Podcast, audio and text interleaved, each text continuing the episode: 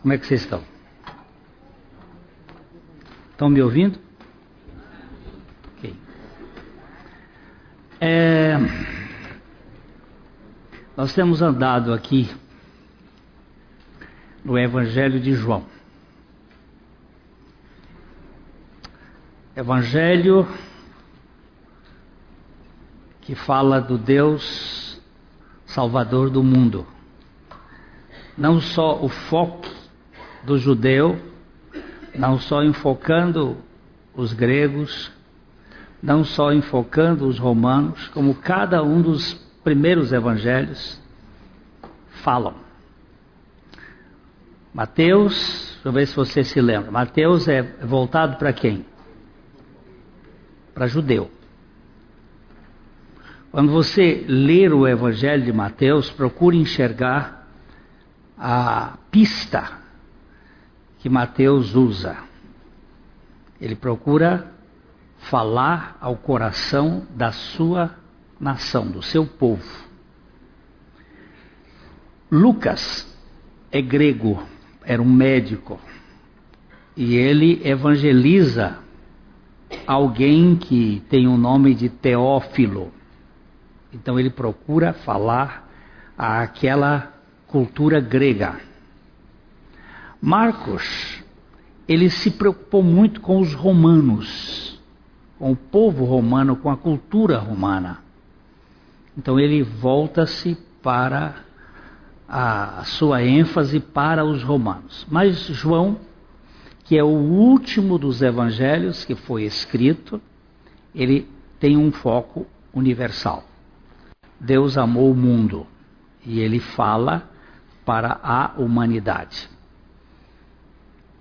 Vimos aqui que o Evangelho de João ele está ah, dividido em sete sinais antes da cruz e um sinal depois da cruz, depois da ressurreição. Estes sete sinais eles apontam para Jesus como o Cristo. Ele, quando escreve, ele diz assim: Estes sinais foram escritos para que creais que Jesus é o Filho de Deus, e para que, crendo, tenhais vida em seu nome. Então, cada sinal destes tem um ponto tem uma referência a alguma coisa. Nós já vimos aqui o primeiro sinal. Você se lembra qual foi o primeiro sinal?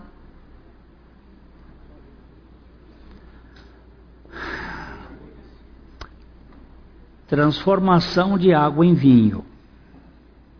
Transformação da água em vinho tem a ver com a palavra.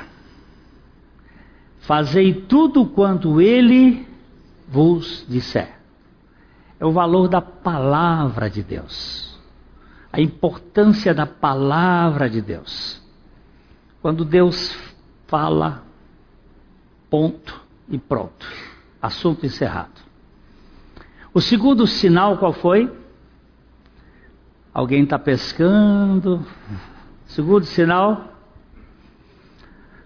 a cura do filho do régulo, e este sinal tem a ver com a fé. A fé na palavra de Deus. A palavra de Deus é que gera fé em nós. E é a fé baseada na palavra de Deus que faz acontecer as coisas nas nossas vidas. A palavra de Deus gera fé e a fé é que move a ação do coração do homem. O homem creu na palavra de Jesus e partiu. Terceiro sinal. Qual é o terceiro sinal?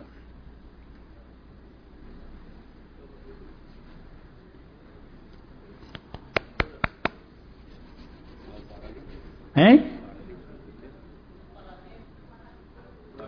A cura do paralítico. A cura do paralítico. Lago de Betesda.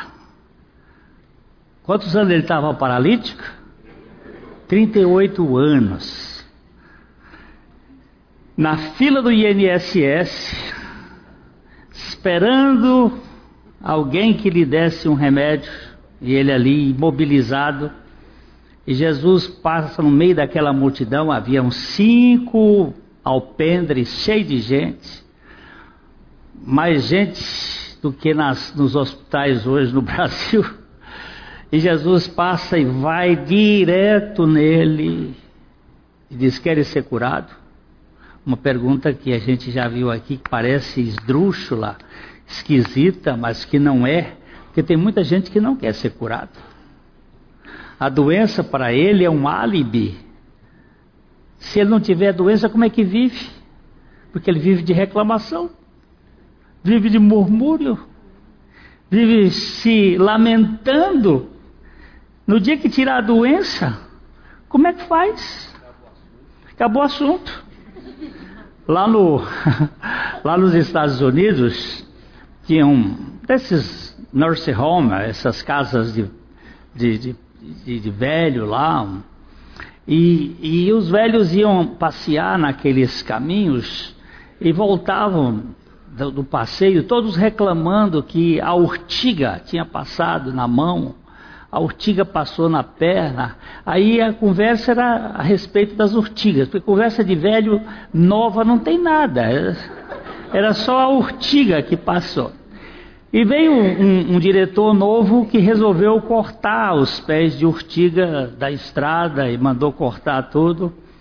E passado um mês, os velhos chegaram para ele e disseram assim: planta os pés de urtiga, porque nós não temos mais assunto novo para falar. E os pés de urtigas eram aquilo que fazia ter conversa nova.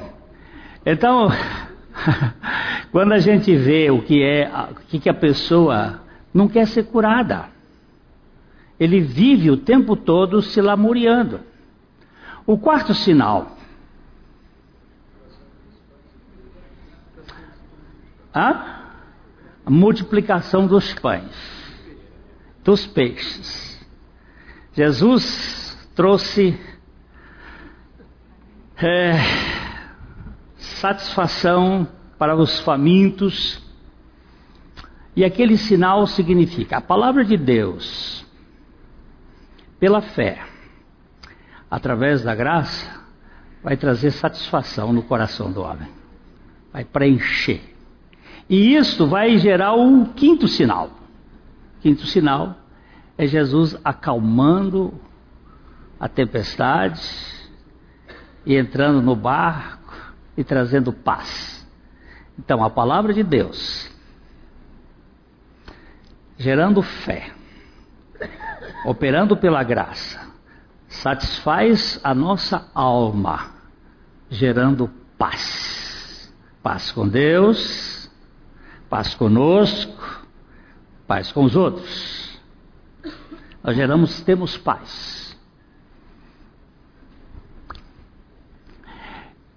Os outros sinais estão para frente. Nós estamos no capítulo 6. E o Senhor está explicando o que ele veio fazer para satisfazer a nossa fome, nosso, a nossa necessidade. E aí ele começou a usar uma coisa que ele chama de eu sou. Ele vai falar sete vezes também no Evangelho de João o que ele é eu sou. Tem sete sinais, tem sete eu sou. O primeiro eu sou, nós vamos vê-los agora assim, na no sequência, está no capítulo 6 de João, no versículo 35. Vamos dar uma olhadinha nesse verso. É o primeiro eu sou de Jesus.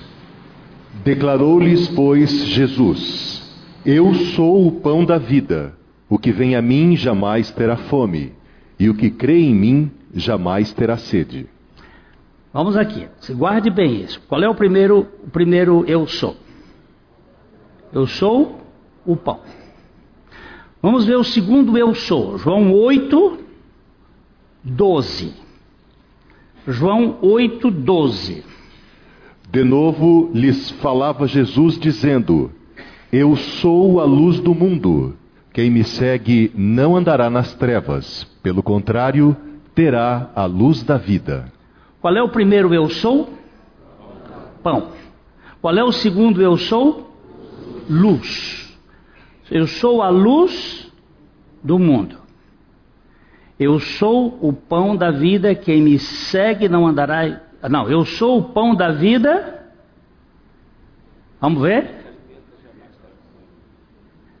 É o, o pão que veio para o mundo. Esse é o pão que veio ao mundo. E aqui é a luz do mundo. Capítulo 10, versículo 9. Eu sou a porta. Se alguém entrar por mim, será salvo. Entrará e sairá e achará pastagem. Agora veja o verso 7 também. Jesus, pois, lhes afirmou de novo: Em verdade, em verdade vos digo, eu sou a porta das ovelhas. Qual é o terceiro eu sou? Porta. Primeiro é pão, segundo é luz, o terceiro é porta. Depois no verso 11 aqui desse capítulo 10. Eu sou o bom pastor. O bom pastor dá a vida pelas ovelhas. Agora ele diz: Eu sou o bom pastor. Verso 14. Eu sou o bom pastor. Conheço as minhas ovelhas e elas me conhecem a mim. Qual é o primeiro eu sou? Pão. Qual é o segundo? Luz. Qual é o terceiro? Porta. Qual é o quarto? Bom pastor. Agora, o quinto eu sou é João 11, 25. Disse-lhes Jesus: Eu sou a ressurreição e a vida. Quem crê em mim, ainda que morra, viverá. Pode ler o 26 também. E todo o que vive e crê em mim não morrerá eternamente. Crês isto?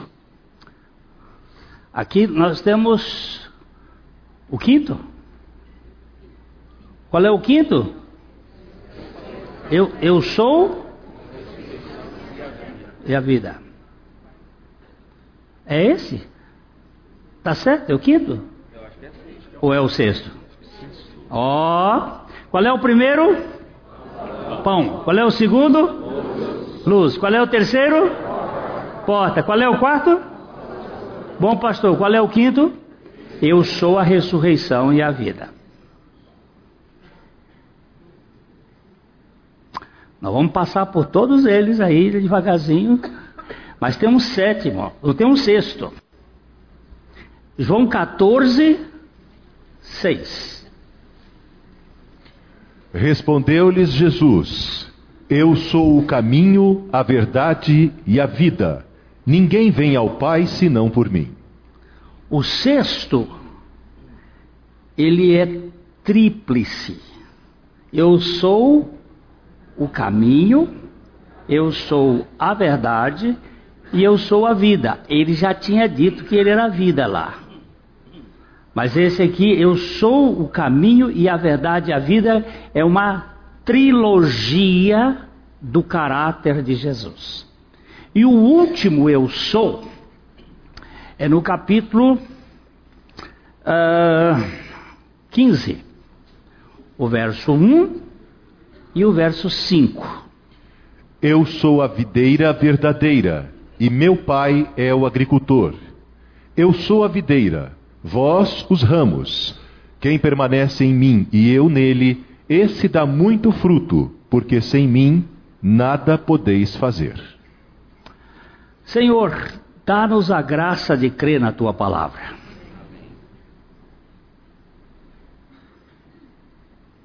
Eu sou o pão da vida. Jesus não disse, eu estou o pão da vida. Houve um ministro, um ministro da educação, acho que do governo Sarney, tem impressão, Carlos Portela. Uma vez perguntado para ele, ele disse: Eu estou ministro, eu não sou ministro. Hein? Logo depois ele caiu, porque ele era ele estava. ele não era. A língua portuguesa é uma das poucas línguas em que há os dois verbos, ser e estar. Na língua inglesa, por exemplo, é só o verbo to be. E no grego é só o verbo eimi. Não existe um verbo para estar e ser. E é o contexto que vai determinar quando é que eu estou e quando é que eu sou. Tomando assim, inicialmente, a questão filosófica, Deus não existe. A existência pressupõe tempo e espaço.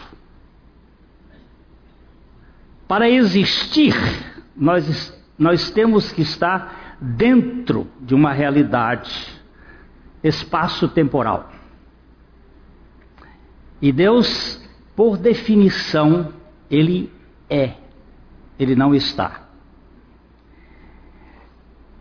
Quando Jesus vai usar essas expressões eu sou, ele está reportando aquilo que ele disse a Moisés em Êxodo, capítulo 3, versículo 14, quando ele se refere a Moisés do seu ser, do que ele é, da sua natureza.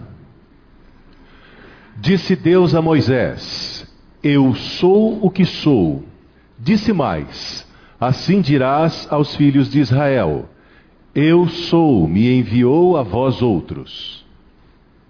Imagina você chegar para o Faraó e o Faraó perguntar assim: Seu Moisés, em nome de quem o Senhor está falando?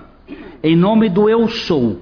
O Eu sou me enviou a você a Vossa Excelência, e ele vai dizer: Quem é o eu sou? Aqui nós temos um problema linguístico bem interessante, porque você presta atenção, eu sou o verbo ser, ele é um verbo de ligação, é um verbo que pede um predicativo para o sujeito, ele não tem um objeto, que é o próprio sujeito. Isso chama-se truísmo. Quando o sujeito e o objeto se tornam a mesma coisa. Isso não é uma tautologia. Tautologia é uma coisa na gramática que você, por exemplo, diz assim: elo de ligação. Isso, evidentemente, é, fica em. Se é elo, tem que ser de ligação. Agora, aqui é uma ênfase em que o sujeito, ele é o próprio predicativo do sujeito. Eu sou. E o que eu sou, eu sou. Deus é o único que é. E agora Jesus, que está na existência, incorpora na sua existência de estar a realidade do ser que é. Ele é. Ele não está pão. Ele é pão. Eu sou o pão da vida. Um, Parmênides que foi um filósofo grego, que não deixou muita coisa senão um poema. E num dos seus versos, ele diz o seguinte: o ser é, e não pode não ser, e o não ser não é, e não pode ser de modo algum, pois o que é, é, e o que não é, não é tão lógico, mas não é tão lógico para nós. Porque nós de repente queremos ser e nós só estamos. Nós não somos, nós estamos. Estava certo o ministro. Eu estou ministro, eu não sou ministro. Nós estamos aqui por algum tempo. Daqui a pouco vai estar uma lápide ali dizendo: aqui jaz. E quando estiver jazendo, já não jaz. Acabou, já era. Então, nós estamos dentro de uma realidade que nos limita. Agora, Jesus disse: não. Eu entrei no mundo, eu sou o Verbo que se fez carne, mas eu sou. Eu sou o que eu sou. E o que é que o Senhor é? Eu sou, já o nome dele, que foi dado por José, a única coisa que José deu para Jesus foi o nome, que nem foi ele mesmo que escolheu, foi o anjo que deu para ele em sonho, Jesus, que significa eu sou a salvação. Eu sou aquele que salva o homem dele mesmo. Porque nós ficamos impregnados, nós fomos invadidos pela conversa da serpente, pelo veneno da serpente, e nós temos uma ambição dentro de nós. Qual é a ambição? Querer subir até o trono de Deus, o altar de Deus e sermos Deus. Nós buscamos a teomania, ser como Deus, autossuficientes temos um Deus dentro de nós, diz Helena Blavatsky, a escritora russa, que expôs em prova o problema da teosofia, da doutrina de que o homem é Deus. Agora Deus se faz homem, vem de uma maneira tão destituída de qualquer grandeza, nasce numa estrebaria, é criada numa cidadela, nunca ocupou nenhuma posição de destaque, era um rabi sem qualquer projeção. Vai para uma cruz, um Deus crucificado é uma aberração, mas ele é o que sempre foi e nunca deixará de ser o que ele é, porque ele é o eu sou de eternidade em eternidade. Então, neste ponto, Jesus é o único nessa existência que é. Porque ele é, ele ultrapassa a temporalidade. Hebreus capítulo 13, verso 8, fala da sua, desta, desse, dele poder sair da, do tempo e se tornar sempre o mesmo. Jesus Cristo, ontem e hoje, é o mesmo e o será para sempre. É. O mesmo, imutável na sua essência. Ele é. E ele é aquele que satisfaz a minha alma. Eu tenho fome. Eu tenho fome de ser aceito. Eu tenho fome de significado. Onde nós buscamos os significados na vida? Existem algumas coisas que as pessoas buscam significado. Buscam dar sentido para a vida delas. Uma é o conhecimento. A gente é, tenta mostrar que porque a gente conhece, conhece, conhece, isso nos dá titulações. Começa com o primário, depois. Não tem mais primário, não, né?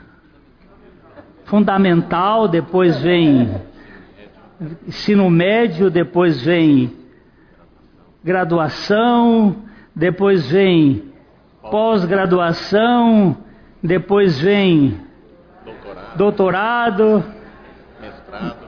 mestrado é antes de doutorado.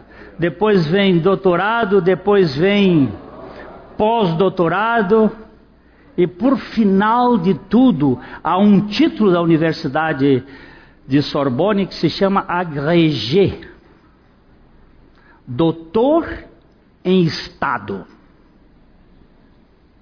Seria o topo da pirâmide lá em cima. Então, quem é você? Aí eu dou a titulação. Sou professor, sou doutor, sou isto. Quando eu fui fazer tratamento lá em São Paulo, lá no Hospital das Clínicas, procurar um médico, era o médico professor doutor.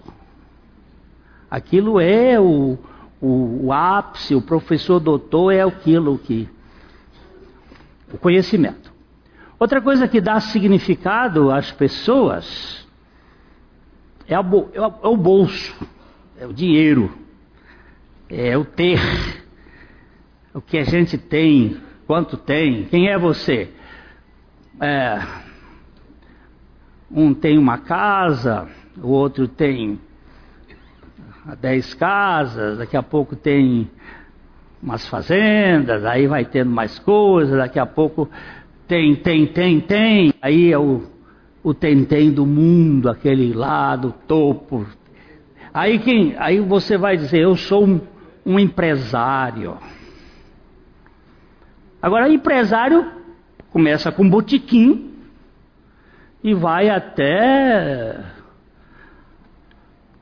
é, ADN, Bunge, Cargill,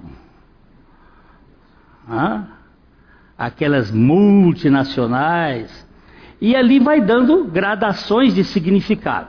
Vamos ver o outro tipo que dá significado à pessoa.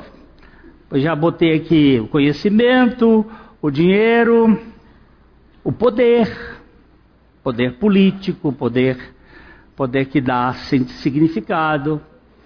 Quem é você? Quem é você? Aí você vai dizendo. Por aí as pessoas vão inchando e enchendo-se de significados. Mas eu gosto muito de Brennan Manning quando ele diz assim: o que me dá significado é saber que eu sou amado por Deus. E que este amor de Deus não sofre variação.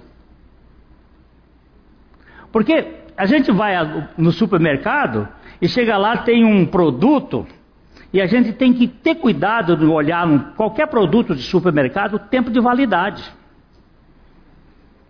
Daqui a pouco você leva para casa alguma coisa que já passou, já está estragado. Eu sei que na farmácia não é bem assim. Já disseram, e agora vou dizer uma bobagem, talvez possa até, que os remédios, quando chega o tempo de validade, ele ainda tem três anos de durabilidade. Não sei se isso é verdade. Mas eu tenho tomado remédio com tempo de validade passada e deu certo. Diz que isso é o poder da farmácia, mas eu tenho.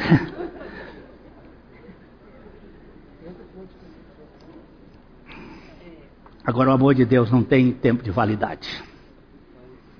E o que me dá significado, a minha fome, eu tenho fome. A minha alma tem sede de Deus e do Deus vivo. Eu tenho fome. Eu quero sentar na mesa. Preparas uma mesa. E ele diz: Eu sou o pão. Eu mato a fome sempre. Aquele que tem Cristo, eu vou dizer uma coisa: aquele que tem Cristo, ele sossega a sua alma.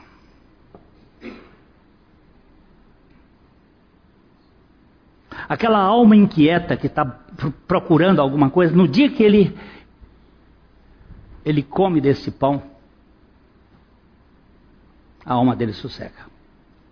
Para aquela correria para cá, para lá, em busca de alguma coisa. Eu agora tenho quem me aceitou, quem me amou, que me amou de amor eterno.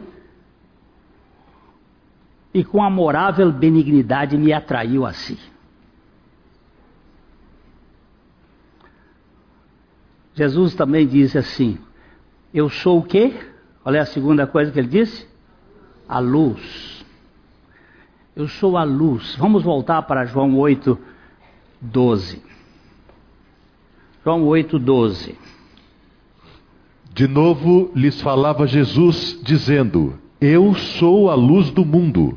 Quem me segue não andará nas trevas, pelo contrário, terá a luz da vida. Esse discurso de ensino público de Jesus na cidade de Jerusalém foi na área do templo. Ele falou isto assim na volta do templo. Naquele tempo, naquela oportunidade, eles estavam festejando a festa dos tabernáculos, quando grandes lâmpadas estavam acesas. E Jesus disse: Essas lâmpadas aqui se apagam, mas eu sou a luz do mundo. Quem me segue não andará em trevas. Eu, às, vezes, eu tenho ouvido dizer assim: Fulano estava na igreja e hoje ele está no mundo. É muito comum isto. Mas uma pessoa que está em Cristo nunca sai de Cristo. E uma pessoa que vem para a luz nunca mais vai viver nas trevas. O fato de alguém estar na igreja não significa que ele está em Cristo. Mas o fato de alguém estar em Cristo significa que ele está na igreja.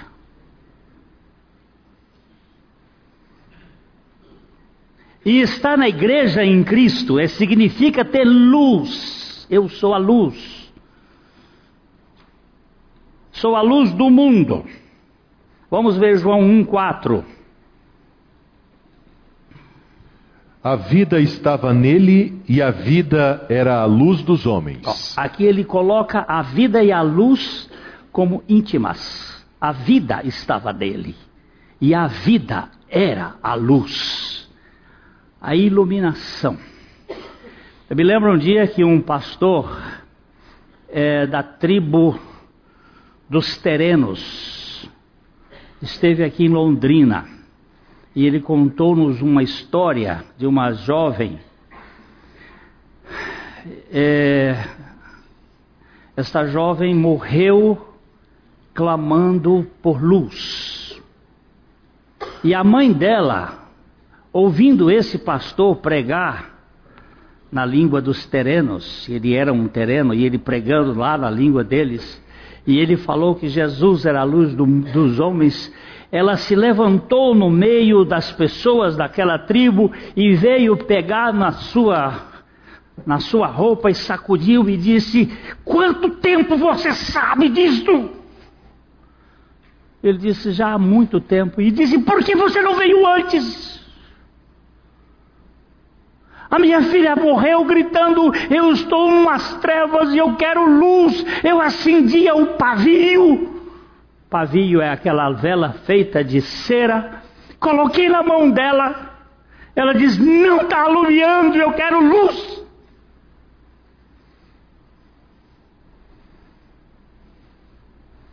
E ele contava isso chorando e disse: Por que eu não fui antes? para dizer naquela tribo que Jesus é a luz do mundo. Nós ficamos às vezes aí discutindo o miolo da tripa.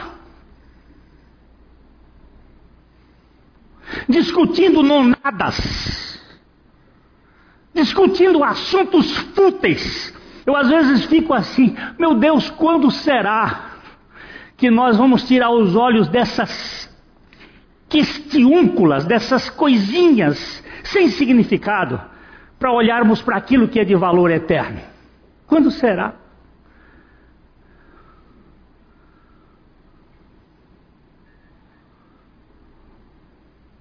Quando será que nós vamos parar de besteiras? Preocupação com coisas que não têm valor nenhum. Há pouco tempo, alguém veio reclamar que o, a, a, a flor do programa Café e Fé era flor de verdade e não uma flor artificial. Eu disse, mas por quê? Porque vocês estão gastando dinheiro em flor que não é de verdade, que é verdadeira, gastando dinheiro nessas coisas. Você podia botar uma flor lá só para ornamentar. Eu digo, lamento de dizer que essa flor não é paga. A dona da floricultura nos dá para a gente colocar lá sem nenhuma propaganda para ela. Só porque ela adora o Senhor. Ela quer ver a coisa de verdade, não coisa falsa. Mas ficar preocupado. Aquela preocupação que, Maria, que, que Judas teve com a adoração de Maria, quando ela pegou um vaso de alabastro de 300 denários e quebrou nos pés de Jesus, e aquela disse assim: por que gastar esse dinheiramo todo? A gente não sabe o que é adoração. A minha esposa estava falando comigo há pouco que a, a prima dela, cujo filho estava formando, e estavam falando do glamour. E ela disse: O glamour da minha vida é Cristo, é o Senhor. Não é uma festa de formatura, não é alguma coisa bonita, o meu glamour é Cristo. Eu quero gastar tudo que tenho, que posso, aos pés de Cristo. Mas ficar discutindo se é de plástico ou se é tem gente que reclama, pois é, isso aqui também é, vem emprestado, é dado, coloca, é tão lindo. Quando eu olho, coisa verdadeira que Deus fez, não aquilo que o homem faz. Hoje eu fui almoçar com minha família num restaurante.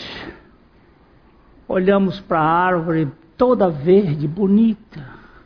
O tronco é de verdade, mas essas folhas, tudo igual. Moço, isso aqui, essas folhas, ele disse, não, isso aqui secou e a, o dono mandou trazer umas flores, essas folhas, tudo igualzinha. Você não vai ver uma folha que Deus fez igual. Elas são parecidas, mas não tem nenhuma igual. E Deus é original.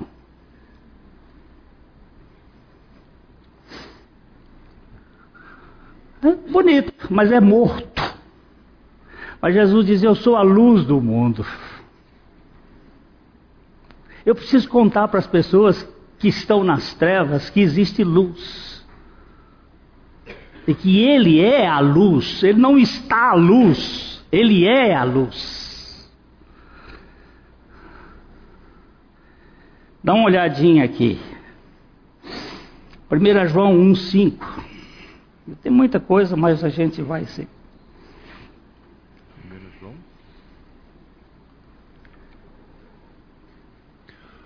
Ora, a mensagem que da parte dele. Não, 1 João. 1 João. É essa? Sim. Não, mas não é um 5, não, é um 6 e 7. Ah, não, pode ser o 5, sim. Pode ser. Vai lá. Vai Ora, lá. A mensagem que da parte dele temos ouvido e vos anunciamos é esta: que Deus é luz e não há nele treva nenhuma. Pode continuar o 6. Se dissermos que mantemos comunhão com ele e andarmos nas trevas, mentimos e não praticamos a verdade. Se, porém, andarmos na luz, como ele está na luz, mantemos comunhão uns com os outros e o sangue de Jesus, seu Filho, nos purifica de todo pecado. Aperta o dedo no está.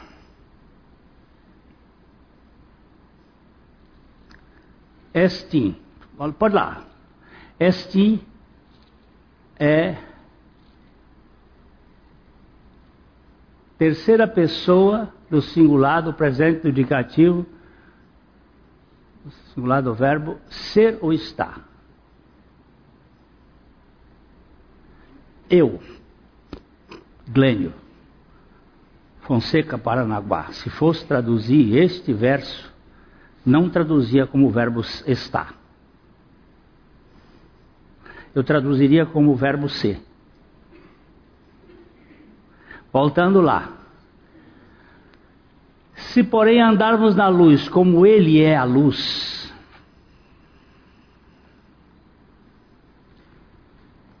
Ele é a luz que ilumina a todo homem. Ele é a luz do mundo.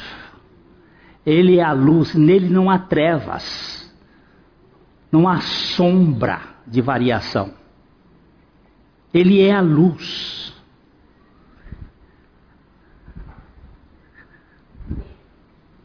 É, é uma questão pessoal. Eu acho que o verbo ser para Jesus é o verbo do seu caráter. Ele está no mundo, mas ele é a luz do mundo.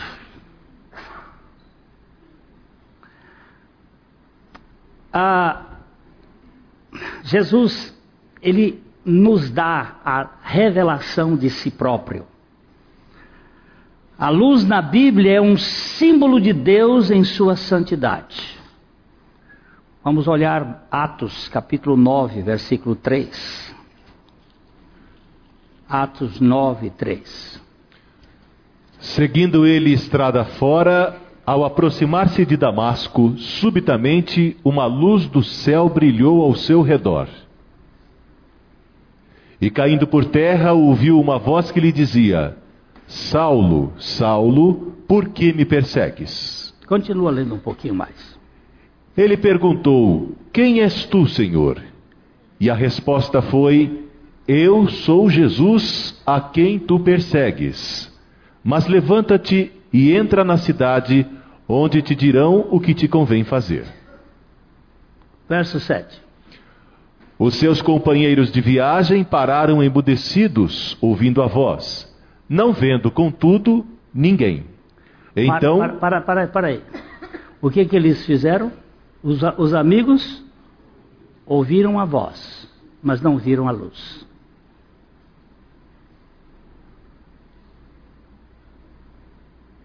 A luz foi dada a Paulo.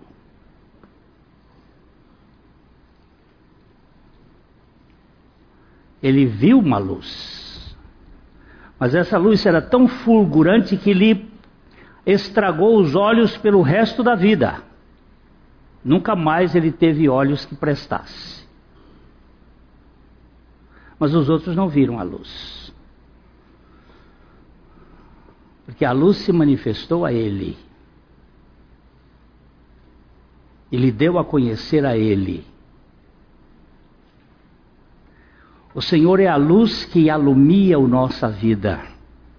E quando Ele nos revela quem Ele é, eu sou Jesus a quem tu persegues. Paulo era um perseguidor de Jesus e passou daquele momento em diante a ser um anunciador de Jesus, porque a luz que lhe veio trouxe significado e deu, deu sentido à sua existência.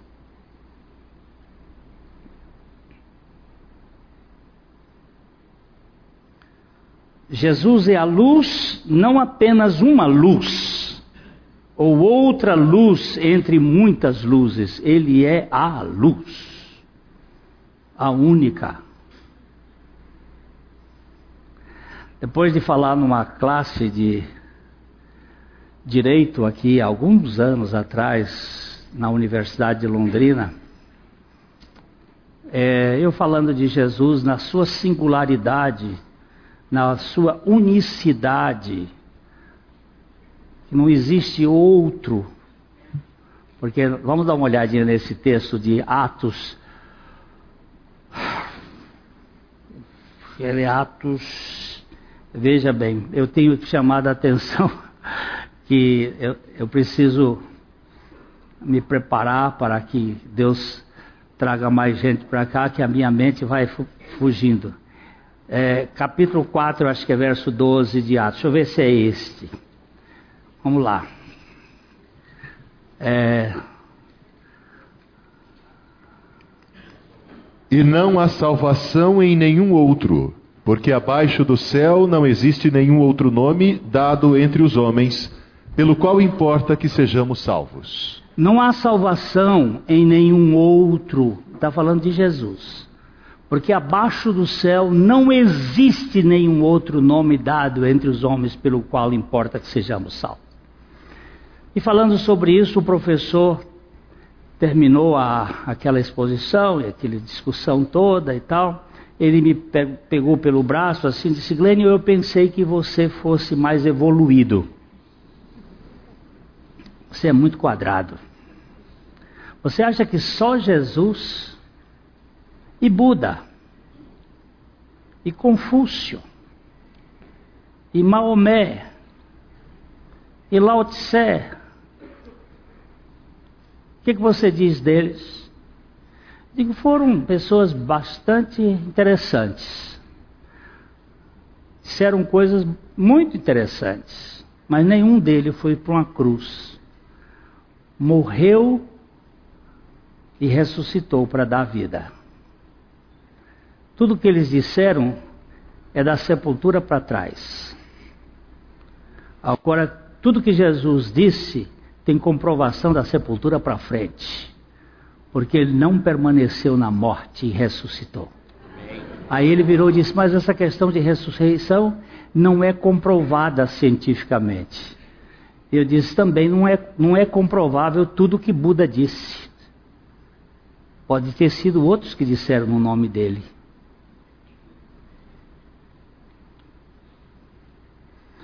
Mas eu nunca vi uma pessoa que tenha recebido Jesus Cristo, real, que no fim da vida não morra falando de esperança e de realidade espiritual.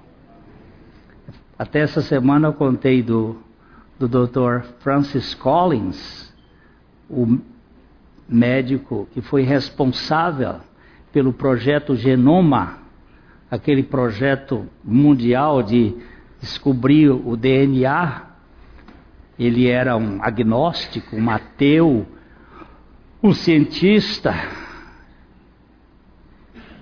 que coordenou todo aquele projeto. E tem um livro dele que ele disse assim: por que este cientista se tornou um cristão? E foi na beira de uma cama de um hospital, visitando uma velhinha de oitenta e tantos anos de idade com câncer que estava morrendo. E ele chega-se na, na cabeceira da cama e fala com aquela senhora e diz: Luciana, como está a senhora? Ela disse: Estou muito bem. Está morrendo. Porque quando os meus olhos se fecharem aqui, eles vão se abrir no trono da graça do meu Pai. Aí ele assustou. Como? Uma mulher doente, sabendo que vai morrer, e uma alegria desta, eu preciso conhecer este que é a luz do mundo. Não tenho que provar para ninguém quem é Jesus. Eu não tenho que explicar, eu tenho que anunciar. Ele é a luz do mundo. Quem lhe segue não andará em trevas e não vai ficar mais enrolado com nenhuma filosofia.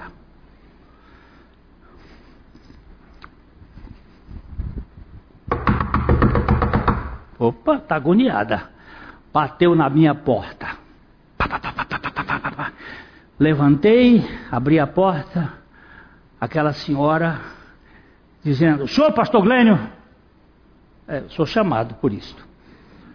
É, pastor, eu eu já andei em tudo.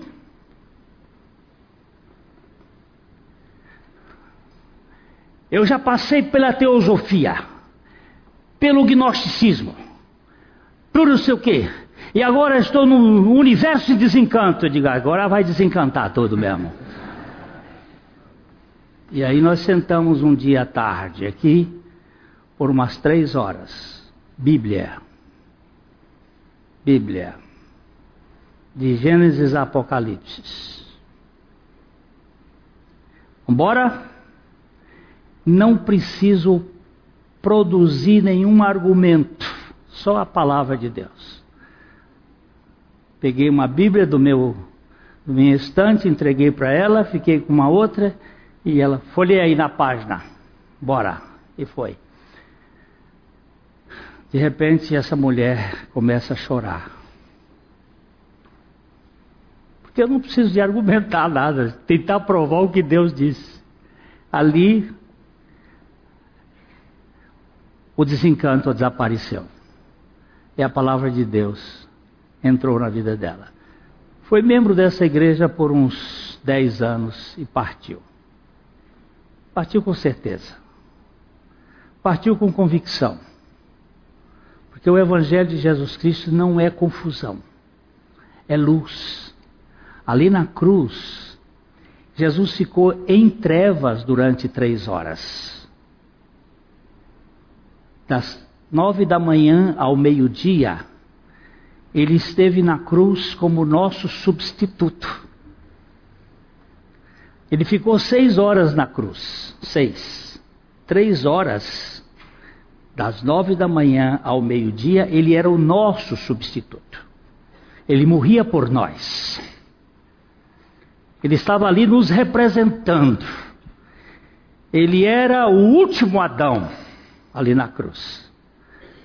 Do meio-dia até as três horas da, da tarde, ele agora é aquele que nos inclui nele.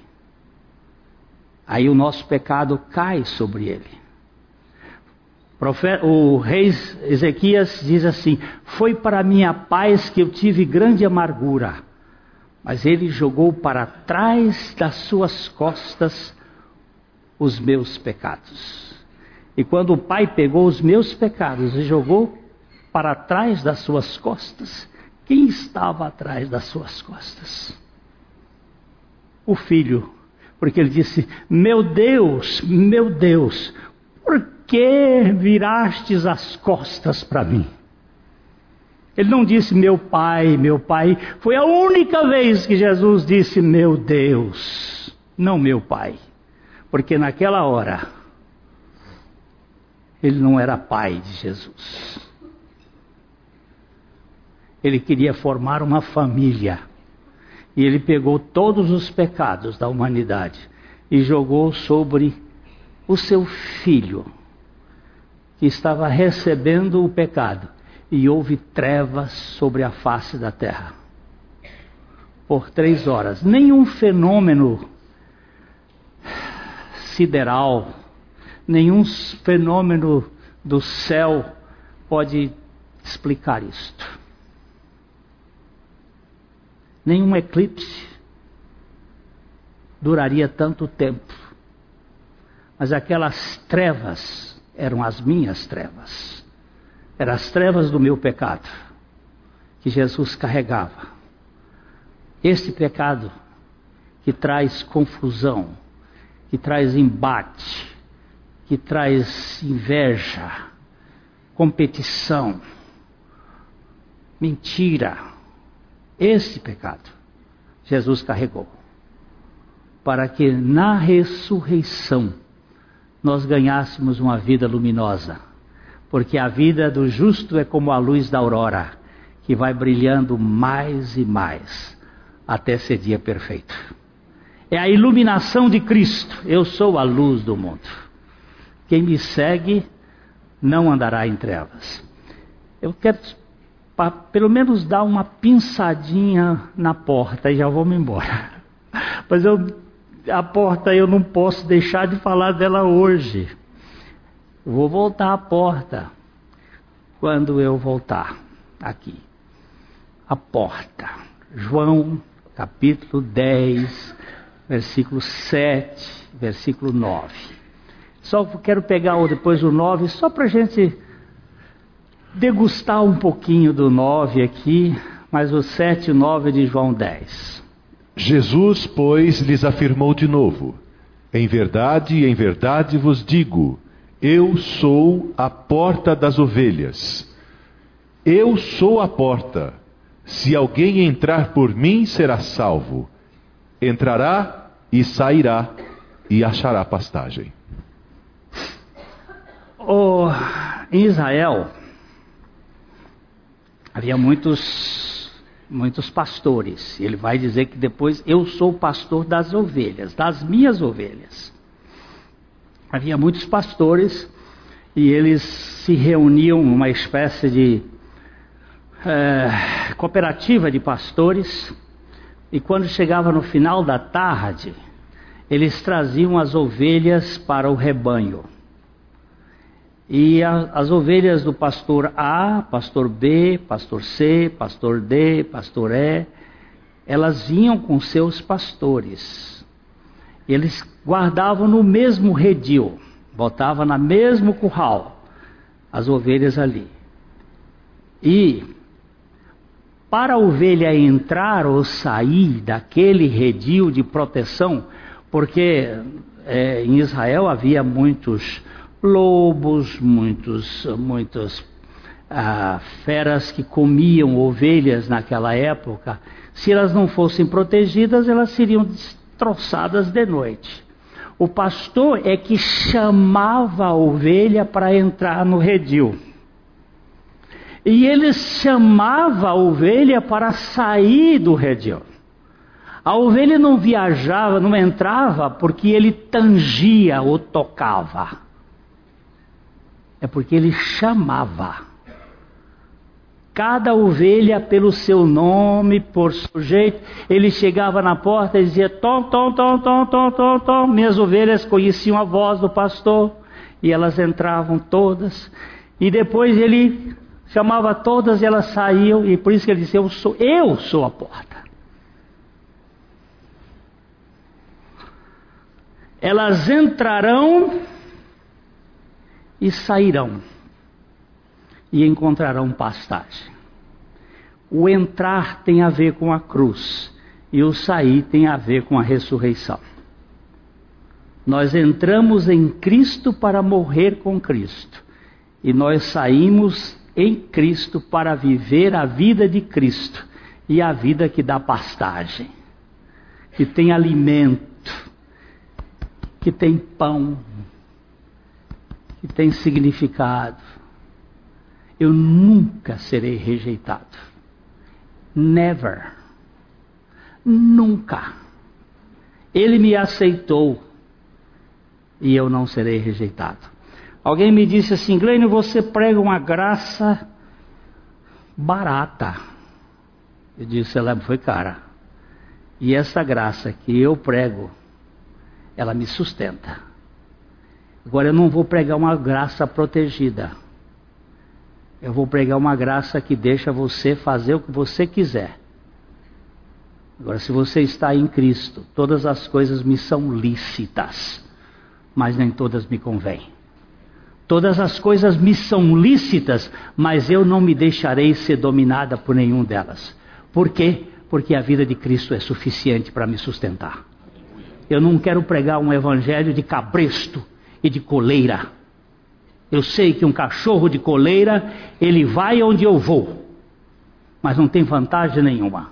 Mas um cachorro que vai onde eu vou sem coleira, eu admiro. Eu admiro.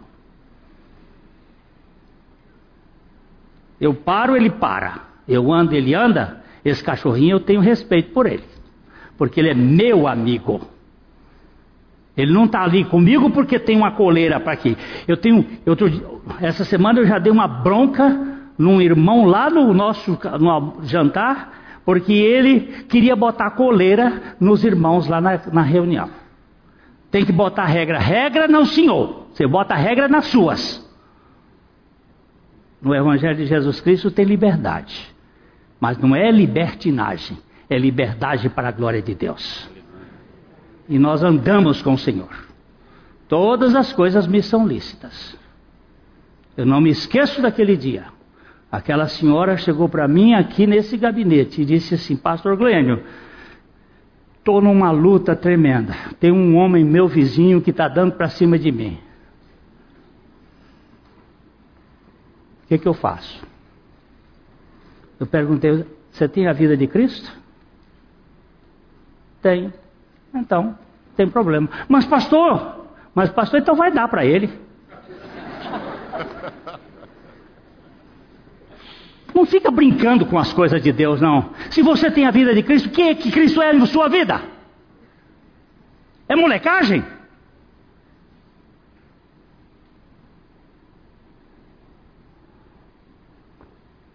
Para de ficar controlando os outros.